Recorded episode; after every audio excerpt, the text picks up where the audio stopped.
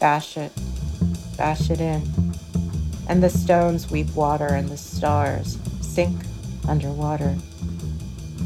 Welcome to the Poetry Magazine podcast.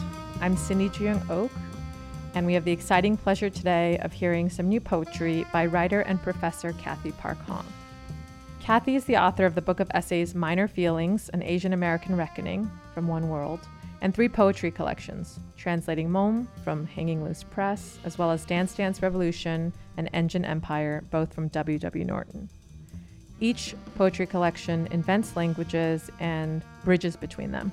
There are personas, vernaculars, all these ways of resisting standardization and nationalization. And that critique is always performed with a sort of unique aplomb and very studied fragments. Today, we spend time with a new sequence called Spring and All, available in the September 2023 issue of Poetry. Cathy, welcome back to the podcast. Thank you for having me. So, your new poetry in the magazine is from this series titled Spring and All, which is also the title of a William Carlos Williams book, which was, I think, first published almost exactly 100 years ago. so, he's a poet you've been familiar with for a long time. Were you engaging with his work differently for this new work, or is the title sort of incidental? You know, I've always read William Carlos Williams and I've always taught him as well.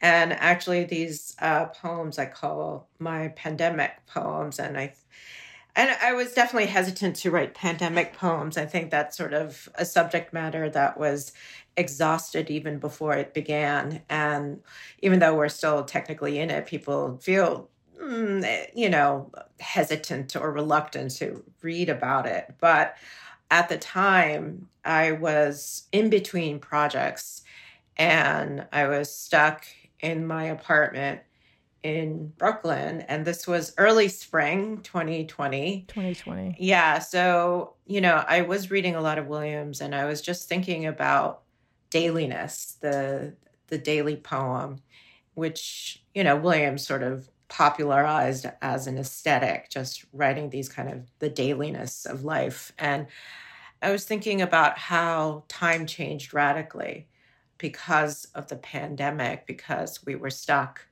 Most of us were stuck in one space, except for the frontline workers. And I was wondering, I was thinking, well, how does that change our concept of time?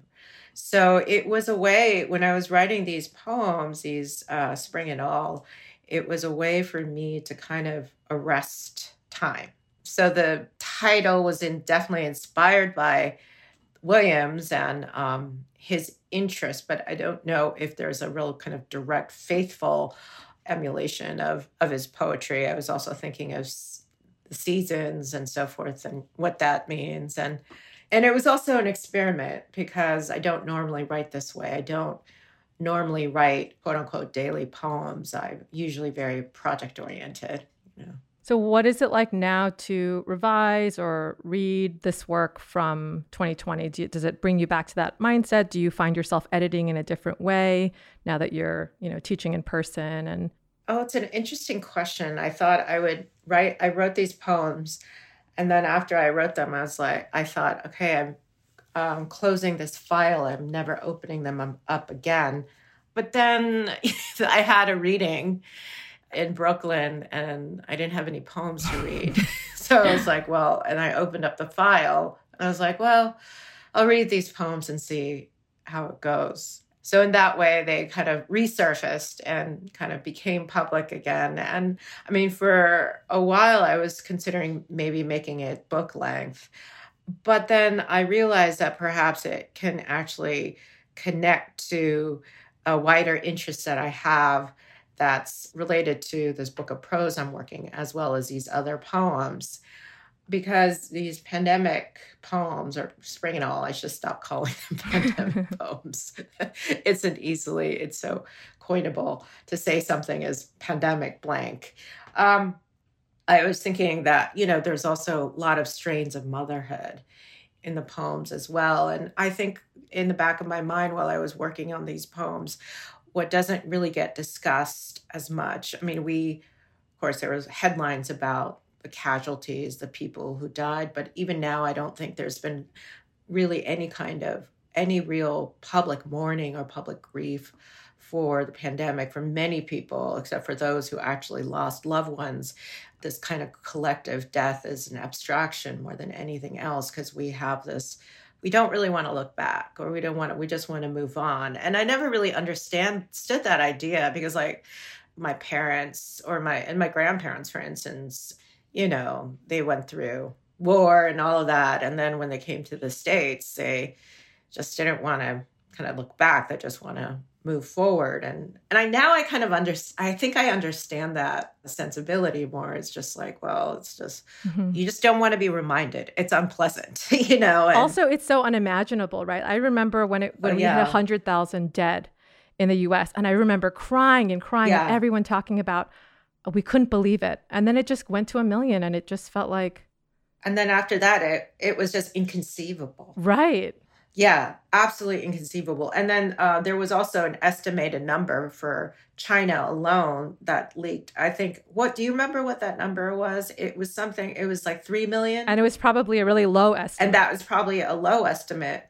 But I, I was just thinking about the global number of deaths, and it just, you just, the mind cannot conceive of it, cannot capture it. And, um, but that's always how it is when there's just this mass death uh, people aren't able to really it becomes an abstraction. It's too much. It's too much. So also i think what hasn't really been written about is just domestic life or family life or what happens within a family when family members don't get along or just being trapped with parents or being trapped with a wife or being trapped with a husband where suddenly you know there's no escape and you have to be with them day in and day out.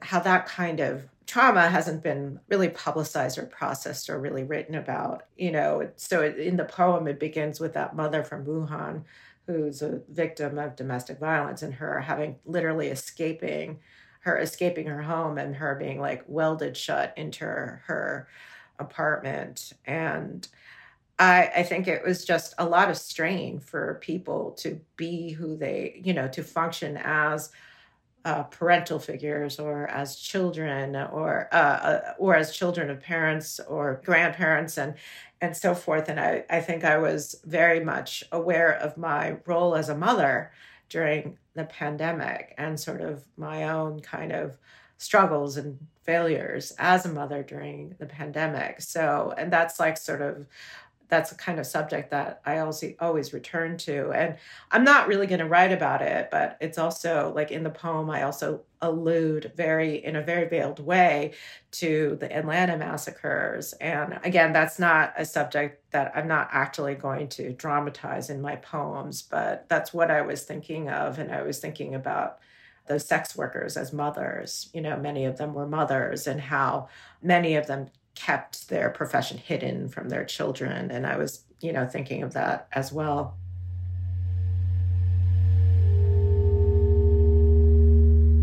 Would you read for us Spring and All from this new issue of poetry, some of your more recent work? Sure. From Spring and All.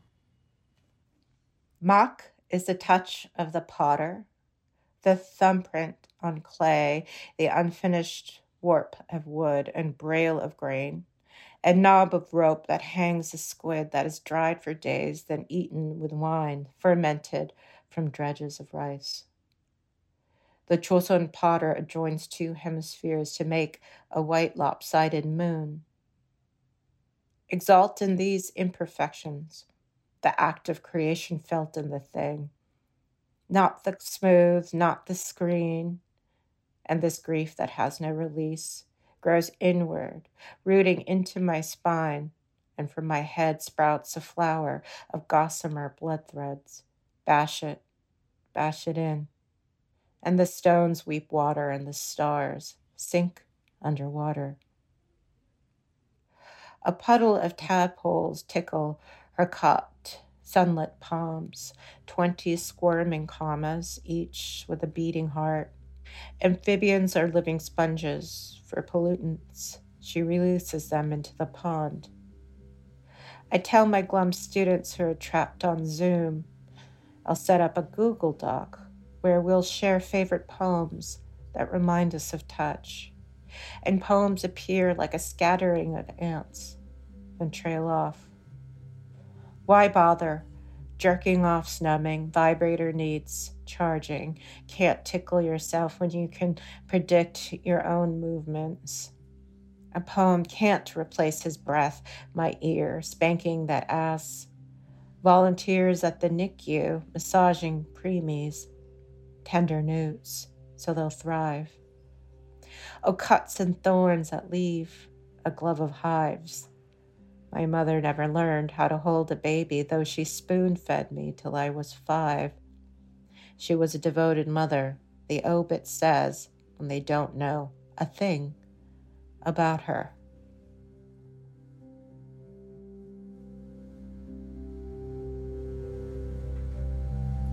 Thank you so much. You mentioned Spring and All as maybe a different, is a departure from your other work. And I think some have described your poetry collections as having a sort of project. You know, I think of it as comparable to kind of like a concept album. There are, of course, always structures tying a book together, but sometimes that is more direct or identifiable to people, whether it's the premise of the multilingual choices in translating Mo'um or the interview format in DDR or Engine Empire obviously ha- has these sequences. So you have these speculative poetics and and there's something recognizable about that. So how do you see that shifting for you or continuing for you now?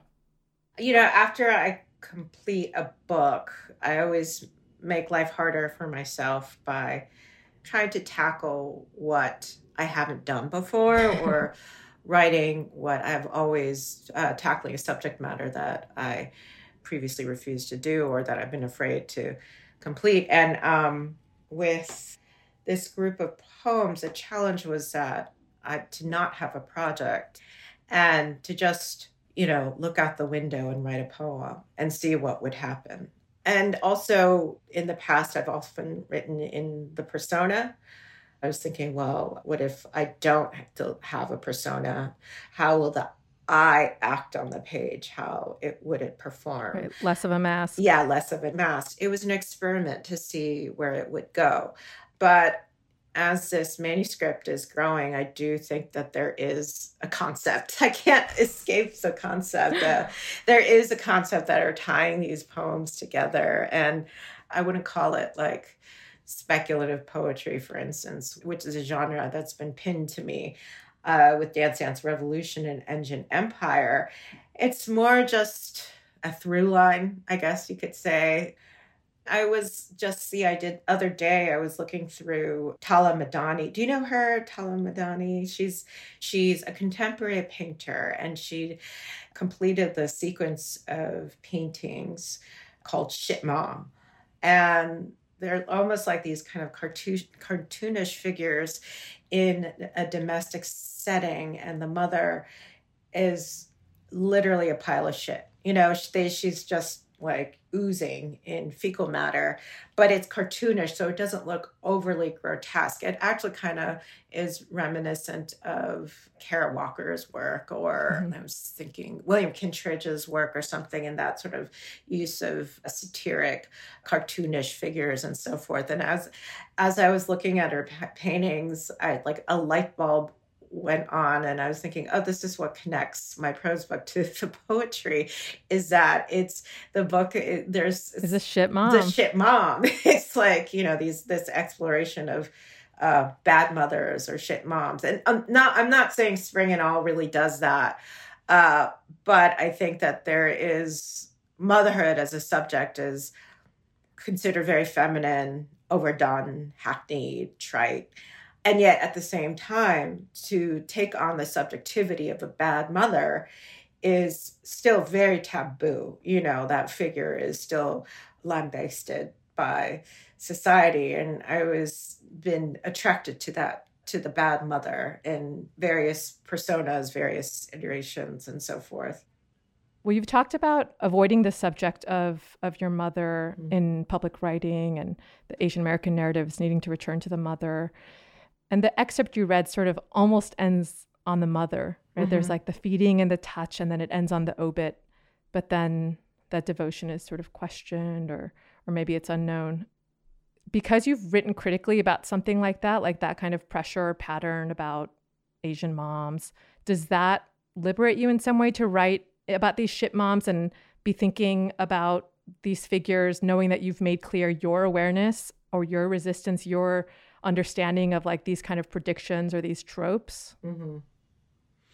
Mm, yeah, it's hard. One can never escape the mother figure, it seems like. And uh, of course, it's a trope. It's definitely like an Asian American trope. I, I think with these poems, however, I'm more dealing with the subject of motherhood from my standpoint as a mother. But of course, there's also the legacy and inheritance of how you were parented. Mm-hmm there's this term, clinical, psychological clinical term called uh, emotional dysregulation, which is symptomatic of all kinds of disorders from PTSD to borderline to which is also a discounted disorder but where the reaction to whatever incited the reaction is always considered an overreaction or outsized you know? So it's like for instance someone shouting at someone for being late I mean, maybe this is just universal. It's not just immigrants and, and so forth. But I'm just interested in uh, finding more uh, vocab, uh,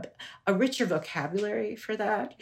I think it's exacerbated by the fact that you know there's often a language barrier, a cultural barrier, and and so forth. So, and also a historical barrier as well because there's this kind of expected amnesia that's supposed to occur when you immigrate to the US and not much is known about previous lives before they've come to this country. We don't know the context. You know, a lot of times I think with the children of immigrant parents, we're looking at them on green screen, right? We're seeing them sort of flail or shout or react in such a way that seems disproportionate or out of proportionate to whatever the situation is at hand. But we don't also see the actual backdrop, we just see the green screen there's a lot of terms that get thrown around and I think also gets criticized for being overused like PTSD or intergenerational trauma or even just trauma. Um, you know, people sort of, there are a lot of people who also criticize that kind of literature because they're like, well, this is all a uh, certain kind of marginalized group can write about is trauma. And I was like, I do agree with it, but I think it's more about how you write it. And also, I don't think we have a variety of terms or words to describe what these certain women go through when they uh, when they come to this country. You published an essay in LitHub about the summer of 2020 that was this sort of letter to your child, and it was literally addressed to her, I think. And I'm curious what it's like to write from the perspective of motherhood as the child gets older. If you find the need to have new language or just shift the expectation as you write in this kind of shit mom embracing project. Yeah. I mean, again, the trope of the shit mom is more kind of also directed at how the world's attitude of mothers in gen- general and the kind of expectations are put on mothers and how and Jacqueline Rose talks about this a lot and how anything that's like toxic, right? Any kind of like toxic societal inequities are like sort of blamed on the mother, you know. An old example would be, for instance, during the Clinton era, you know, where Black mothers were blamed, right? Or during the Reagan era, uh, welfare queens and so forth. But but and it's also kind of more directed at me being a mother and sort of the expectations that I have. Yeah, no, it definitely has changed. I think I'm, you know, now that she's older, she's and she can possibly read and write what I am working on, I am less inclined to approach a subject in a more transparent way. I think it's like I think I'm returning to kind of fictionalized mothers and I'm returning to persona and so mm-hmm. forth. And I don't know if that necessarily has anything to do with my daughter growing up, but that has always been also my kind of my process as well, where, you know, I take personal parts of my autobiographical moments in my life, but then I also weld it to other lives, fictional, historical, because I'm never interested in the kind of autobiographical individual life, but more about the relational, how it relates to other lives in large. I'm much more interested in the collective. Yeah. And the multiple realities. And the multiple realities, yeah, which is why I always eventually return to the persona. Yeah. Do you know that Korean kid story about the fight that the body's having? Mm-mm. Mm-mm. The whole joke of it, or I don't know, I guess it's more like a fable, mm-hmm. but everyone says, I'm the most important, I'm the most important, the hands, the feet, and they all give different reasons. And then the asshole says, I am the most important. And they're like, oh, you're just an asshole. But then the asshole stops doing its function and everybody is affected. And so, you know, the moral is sort of like every part of the body is important or something like that. But like shit also not being a bad thing, shit being like a positive, mm-hmm. you know, product of things working. Yeah. yeah, no, definitely. You should let it you should let it out you know it's not um it's not this abject ma- matter that you know i mean we're usually so repulsed by it right because it is reminds us of it's something that should be that we think should be inside the body excrement should be inside the body or out of sight but it's it's important to excrete it out as as well. But you know i was also in read um, writing these po- these poems i've been really i've been turning to a lot of korean feminist poets as well like Kim Hyesoon and mm-hmm. i also translated a collection of poems by Choi Seung-ja. And so i was um, right um, really inspired by her poetry as well. For her, actually, it's fascinating. Kim Hyesoon writes a lot about being a mother in a way that's just so raw and excoriating that I don't really see in a lot of American read in a lot of American poetry. Uh, with Choi Seung-ja, it's uh, she was single all her life and she was childless, and it's actually a lot of her poems are explored that subjectivity of being alone and being a single woman in a society where once you become a mother or you become a wife of someone your you your name get becomes your name is erased and you become someone's mother or someone's wife you know? And it, they're really wrenching poems that explore solitude. Yeah those are i think two really good examples of different ways to approach the kind of disgust that's put on mm-hmm. yeah the the women in different ways mm-hmm. Mm-hmm. yeah no definitely and i'm interested in exploring in both my prose and my poetry um, how their younger generation, the younger generation of women, more and more women in developed countries of a certain class are refusing to become mothers. This, and I'm curious about that kind of collective refusal that's happening mm-hmm. in Korea, definitely, and it's happened in East Asian countries in Japan. I think Korea, it's the worst, where this young younger generation of women are no longer, you know, having children where there is this crisis where if they don't populate or if they don't reproduce, then that would mean an economic crash. And I was thinking about also just, you know, during times of war or during times of real extreme privation, you stop getting your period, you stop having, being able to have children because your body knows that it's a hostile landscape for children. And I'm not saying that's what's happening to the bodies of these women, but I, am thinking about just the unlivable conditions that capitalism has imposed on Korea, that it's no longer become, the city has no longer become livable, that women have just refused to reproduce. And of course, it's also related to the patriarchy, right, that has just come to a head. And now there's this like all outright gender war that's happening in Seoul and the way these women, after generations of just, you know, which Kim Hyesoon just really wrenchingly writes about, of patriarchy in terms of the years of dictatorship and also the effects of American intervention and so forth, where we have come to the point where women are just boycotting being mothers, boycotting, becoming wives, and so forth. And I see uh, uh, Seoul, I see South Korea as like kind of a harbinger of the effects, the consequences of what late capitalism will do to a country. I feel like because Korea, South Korea is such a tiny country and so wired, it happens to South Korea a little bit earlier than it does to, say, the U.S. or yeah, other developed anything nations. technological. Yeah, anything technological yeah. and so forth. This is also a bit of a leap, but did you ever hear about Sammy Lee? Was also a Los Angeles mm, Korean. Mm, mm.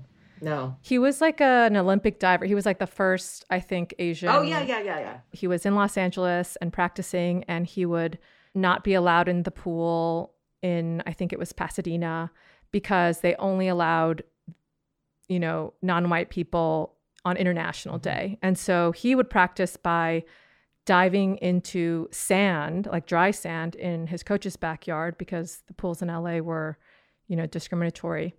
And I'd always heard this story because, you know, there's a school named after him in LA, but that this kind of triumph, this neoliberal like model minority thing of, eh, you know, him working hard and making it happen anyway. And then only years and years later, I found out that not only was that International Day only for men, but there was no day. There was a white woman day, and then there was the International Day where the black and Latino and Asian men were allowed. And then there were no women. Mm-hmm.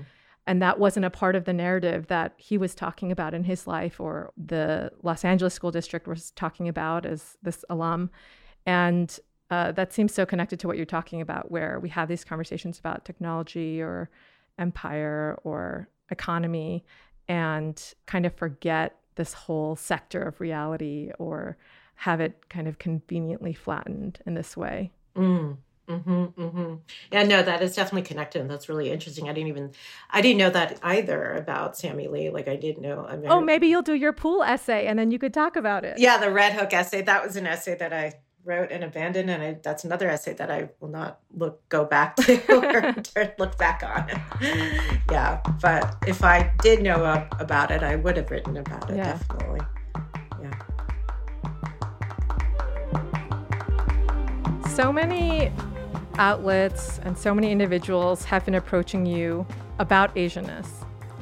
So, what was that like to have it happen on such an extreme level after Minor Feelings came out? And what did it feel like to be treated as an expert on the subject when it was also a very personal book and, you know, not an ethics studies scholarship or, you know, what you're primarily teaching?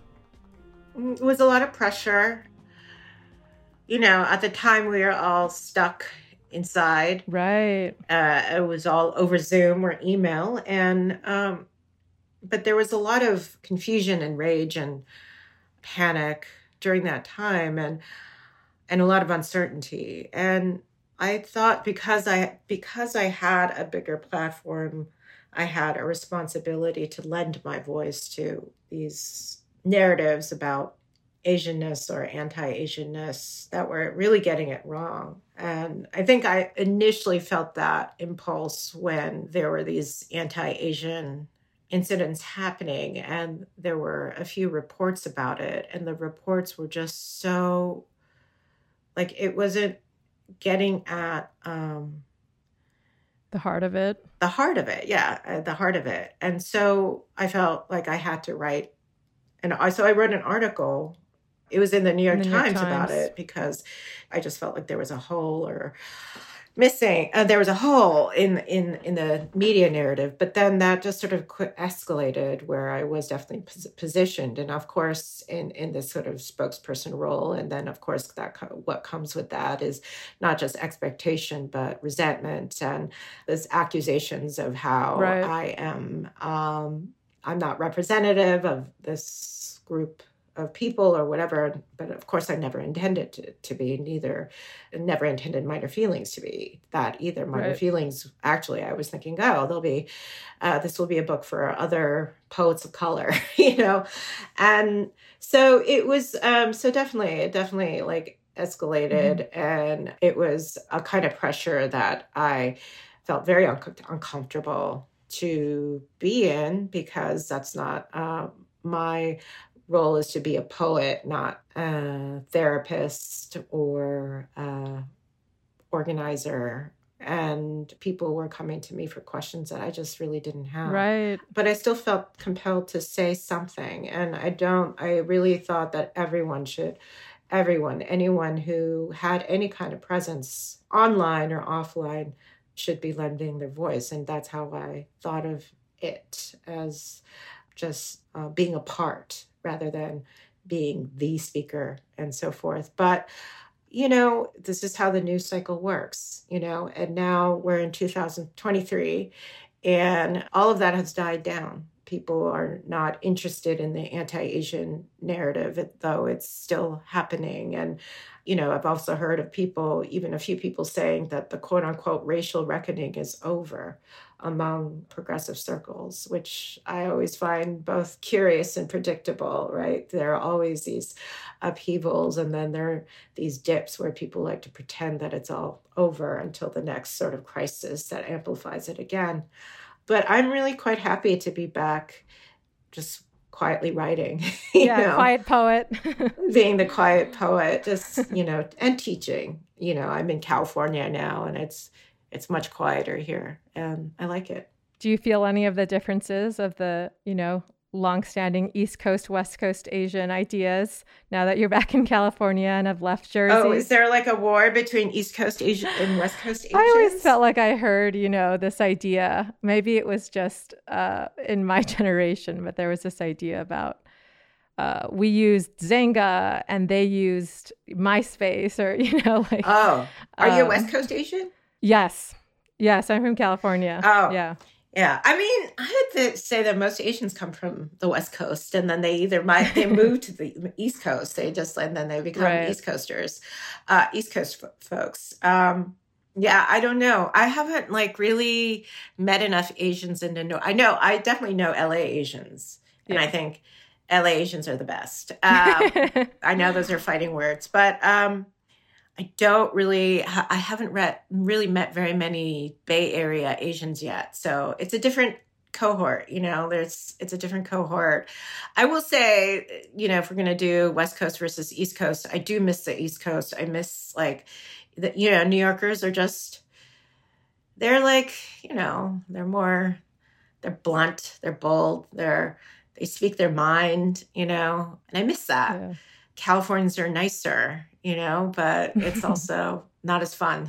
You know? Yeah, I think that's so true. There is something weird about New York where everybody's very professional at being in public. So that, like, mm-hmm. you know, if mm-hmm. someone's like taking a stroller down the subway steps, someone always just picks it up. It's not a big deal. You don't need to say thank you a million times. You know, I, I do yeah. like that pulse yeah. in New York.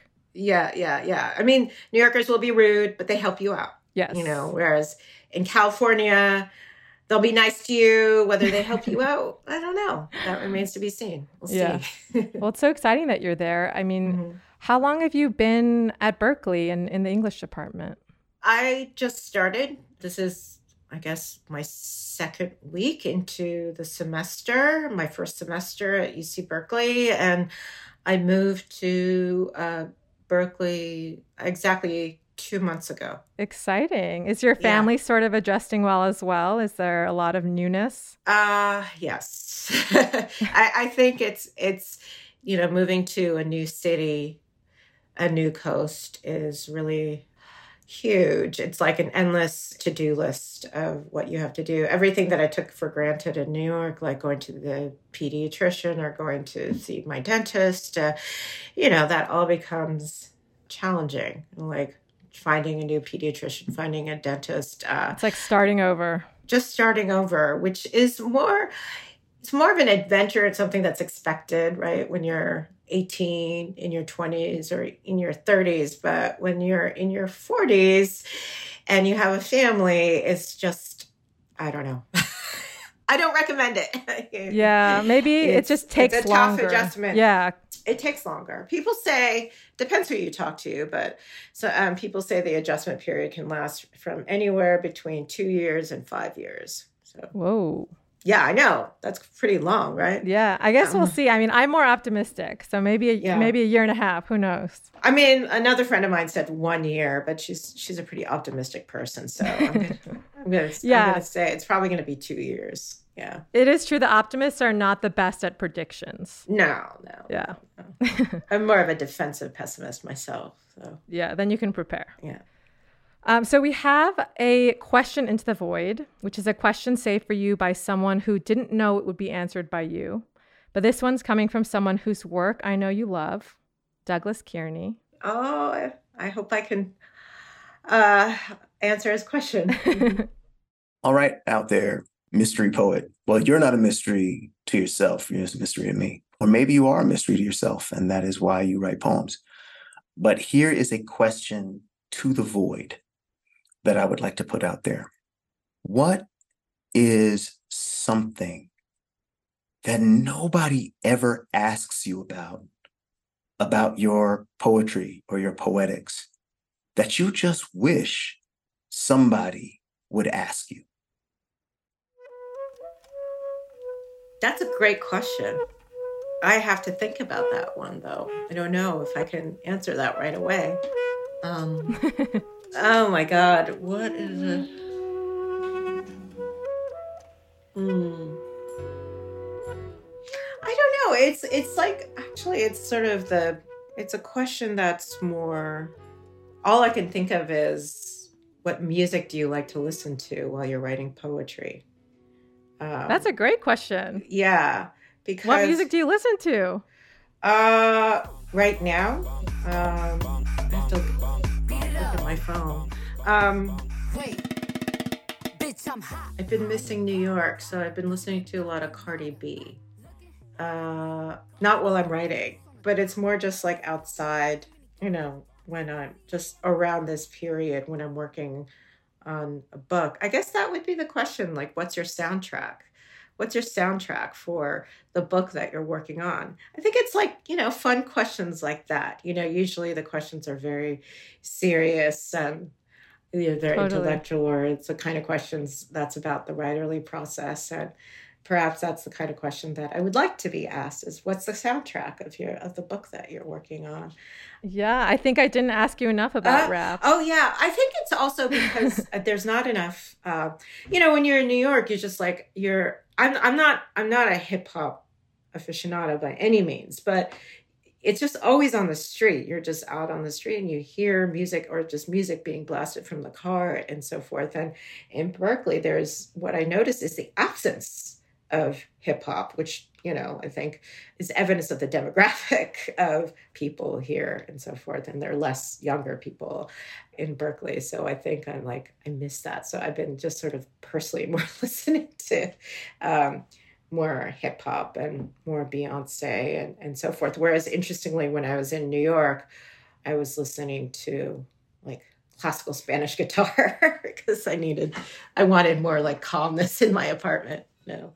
Can you listen to music with lyrics while you write? No, as I was saying, I can't listen to it while right. I'm writing. It's always after I write or before I write. After. Or, yeah. So maybe I should say it's a music that you listen to uh, during the period, around the period that you're working on the book. Yeah. Nice. So do you like to write in like total I need silence? total silence, but usually in the East Coast, it was a lot of jackhammering and construction and so forth. So I would have the white noise machine on, you know. Right. And now I have that silence. So that's one benefit of being in Berkeley. Well, thanks so much for doing my job for me and coming up with such a great last question.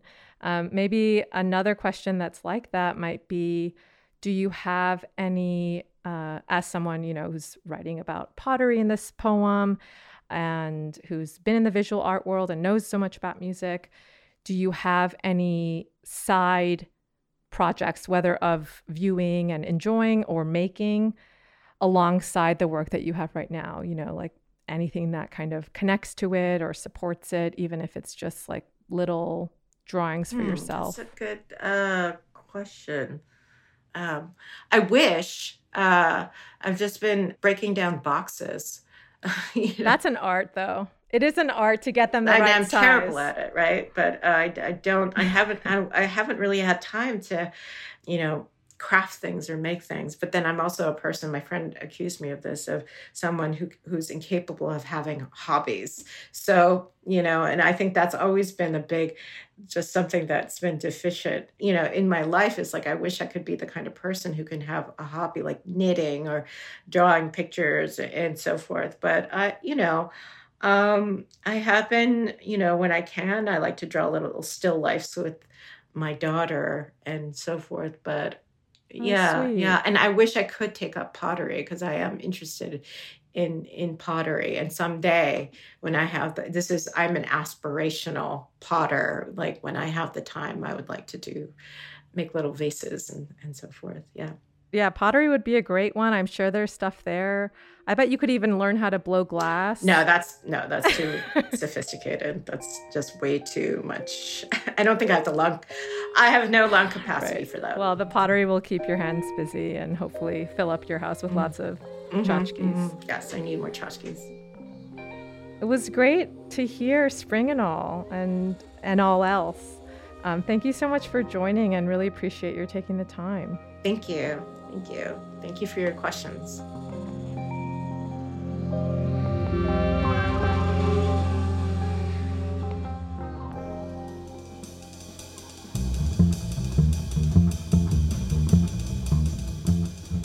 A quiet poet thanks to Cathy Park Hong and her many soundtracks. Cathy is a poet, writer, and professor who has published three volumes of poetry and the collection of essays Minor Feelings, An Asian American Reckoning, which was a finalist for the Pulitzer Prize. You can read work from Spring and All in the September 2023 issue of Poetry in print and online. If you're not yet a subscriber to the magazine, there's a special rate for podcast listeners. For a limited time, you can get a full year of the magazine for $20. That's 10 book-length issues for $20. Visit poetrymagazine.org slash podcast offer to subscribe, poetrymagazine.org slash podcast offer. This show is produced by Rachel James. Music in the episode came from Reservoir, Alabaster de Plume, John McCowen, Rob Mazurek, and Irreversible Entanglements. Until next time, for Autumn and all, thanks for listening.